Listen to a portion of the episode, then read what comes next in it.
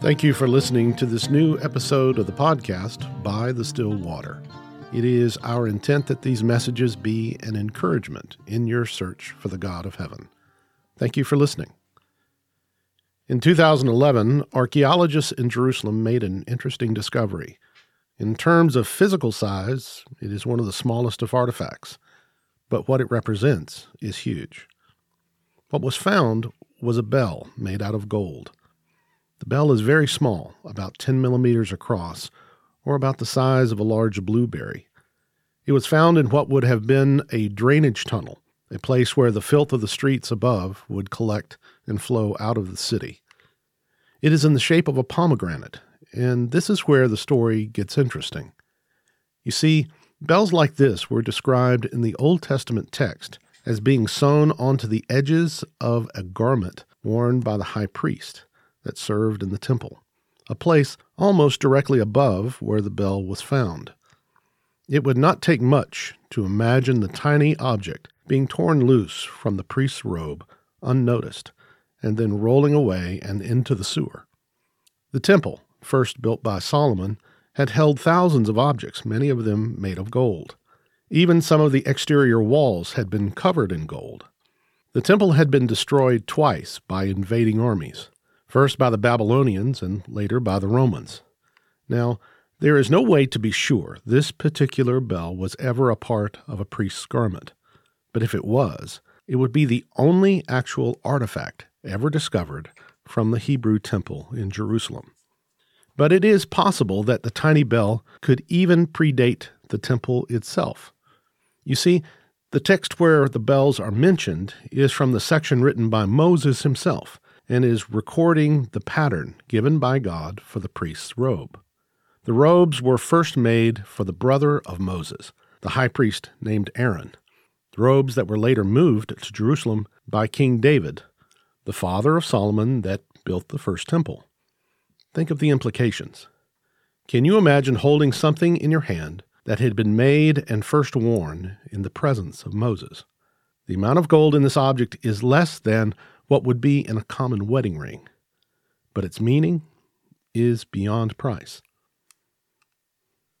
In the latest podcast episodes, we have been talking about the last letter from the Apostle Paul.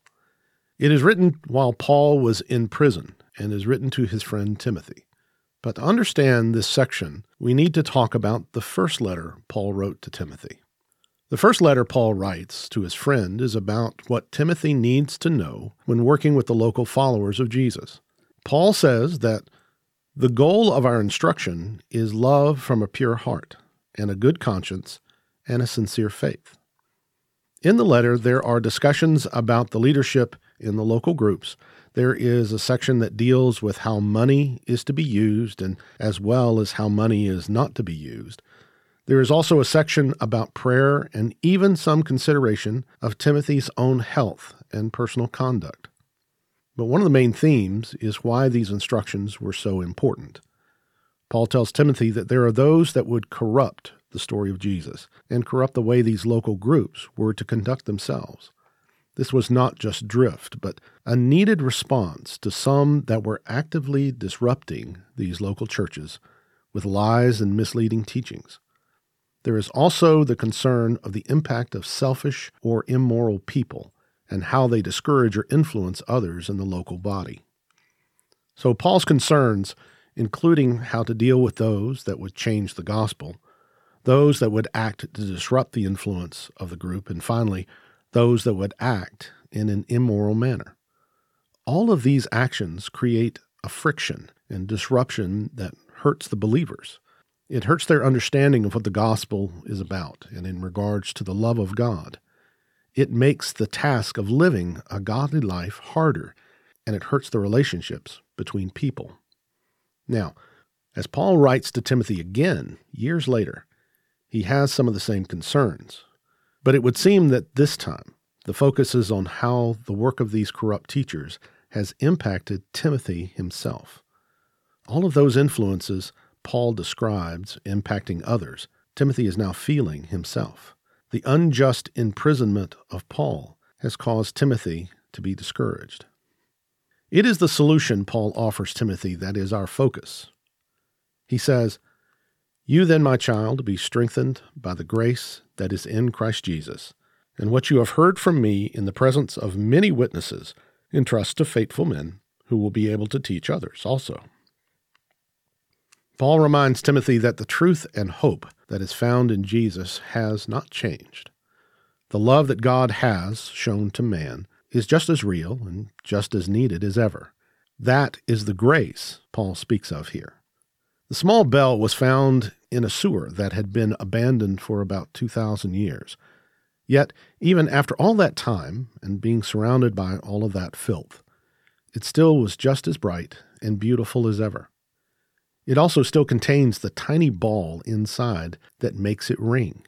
The first time the archaeologists shook the bell, it made the same sound as it did so many centuries before when it was first made. Nothing had happened around it. The debris, the wars, the loss, nothing had changed the sound of the ancient bell. In the days of Paul, Christians had been mistreated, abused, and even murdered. Timothy had seen it happen, but Paul tells him not to lose sight of the golden truth of the gospel, no matter what happens in the world around it. It is still the message of love that God wants man to learn and to follow. The other statement has to do with following the message in its completeness and purity. Paul takes Timothy back to the many times he heard Paul teaching about Jesus and teaching the gospel. The message that needs to be shared is a message that must be accurate and complete. This work of sharing needs people that will take it seriously and teach it to others. The only way this is going to happen is that the message itself is not only trusted, but is honored as the Word of God. Paul later writes All Scripture is breathed out by God and profitable for teaching, for reproof, for correction, and for training in righteousness, that the man of God may be complete, equipped for every good work. It is this information that will be entrusted to those that will treat it with the respect it deserves and then share it with others. The phrase breathed out by God is the literal expression of the word inspired. The scriptures are given to us by God for the purpose of teaching someone about God and making the argument convincing, the idea of reproof. The meaning of correction here might best be described as bringing a ship back on course, and training could be illustrated by making the actions a habit. The next phrase, where Paul speaks of being completely equipped for every good work, deserves its own podcast. But when this is considered altogether, the message deserves to be correctly and truthfully shared.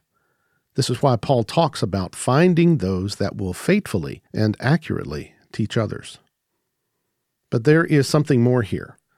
The complete message from God is available in our hands, a message that includes those teachings that Timothy had heard Paul share. But as stated before, there are those that would corrupt or even abandon the pure message from God.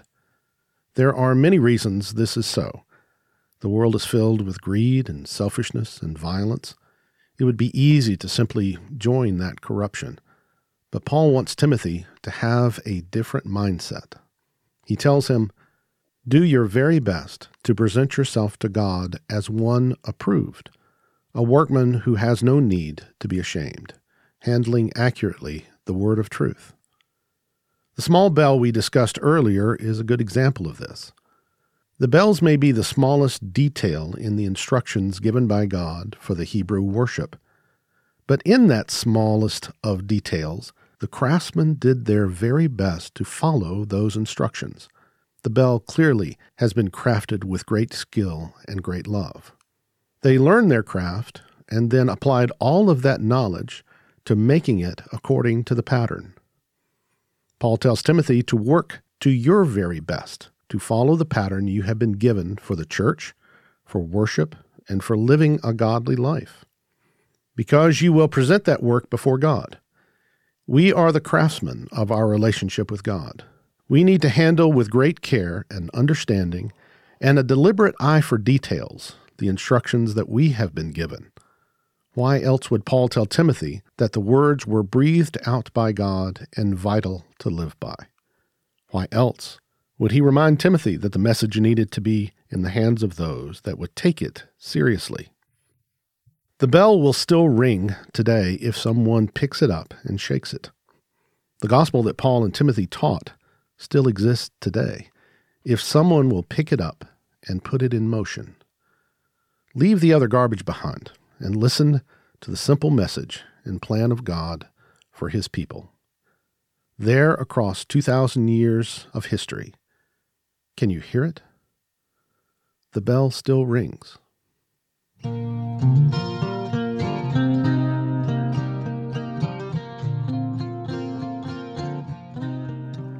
Thank you for listening to this episode of By the Still Water. It is our desire that these messages reflect the true Word of God. If you would like to reach us, you can reach us by email at bythestillwater2024 at gmail.com. You can also find us on Facebook at By the Still Water Podcast. Please consider subscribing. This will alert you to new episodes when they are made available. Again, thank you for listening.